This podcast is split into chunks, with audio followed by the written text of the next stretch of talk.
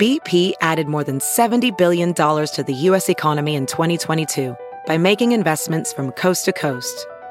Investments like building charging hubs for fleets of electric buses in California and starting up new infrastructure in the Gulf of Mexico. It's and, not or.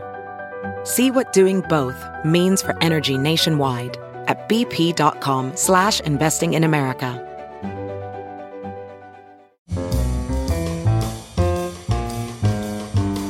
This is Merriam-Webster's Word of the Day podcast for April 12th. Brought to you by Merriam-Webster's Unabridged Dictionary Online, America's largest dictionary, now continuously updated. Learn more at merriam-websterunabridged.com. Today's word is hobnob, spelled as one word, H O B N O B. Hobnob is a verb that means to associate familiarly. Here's the word used in a sentence from the Washington Post by Monica Hesse.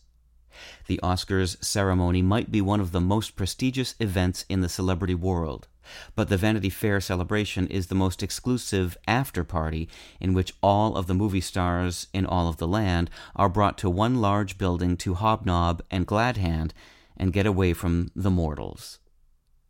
Hob and Nob first came together in print in Shakespeare's Twelfth Night, when Sir Toby Belch warns Viola, who is disguised as a man, that Sir Andrew wants to duel, with these words Hob, nob is his word, says Sir Toby, using hob and nob to mean something like hit or miss.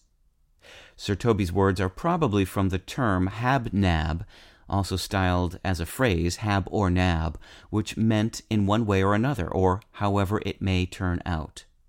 After Shakespeare's day, hob and nob became established in the phrase to drink hobnob, also styled as to drink hob or nob, which meant to drink alternately to each other.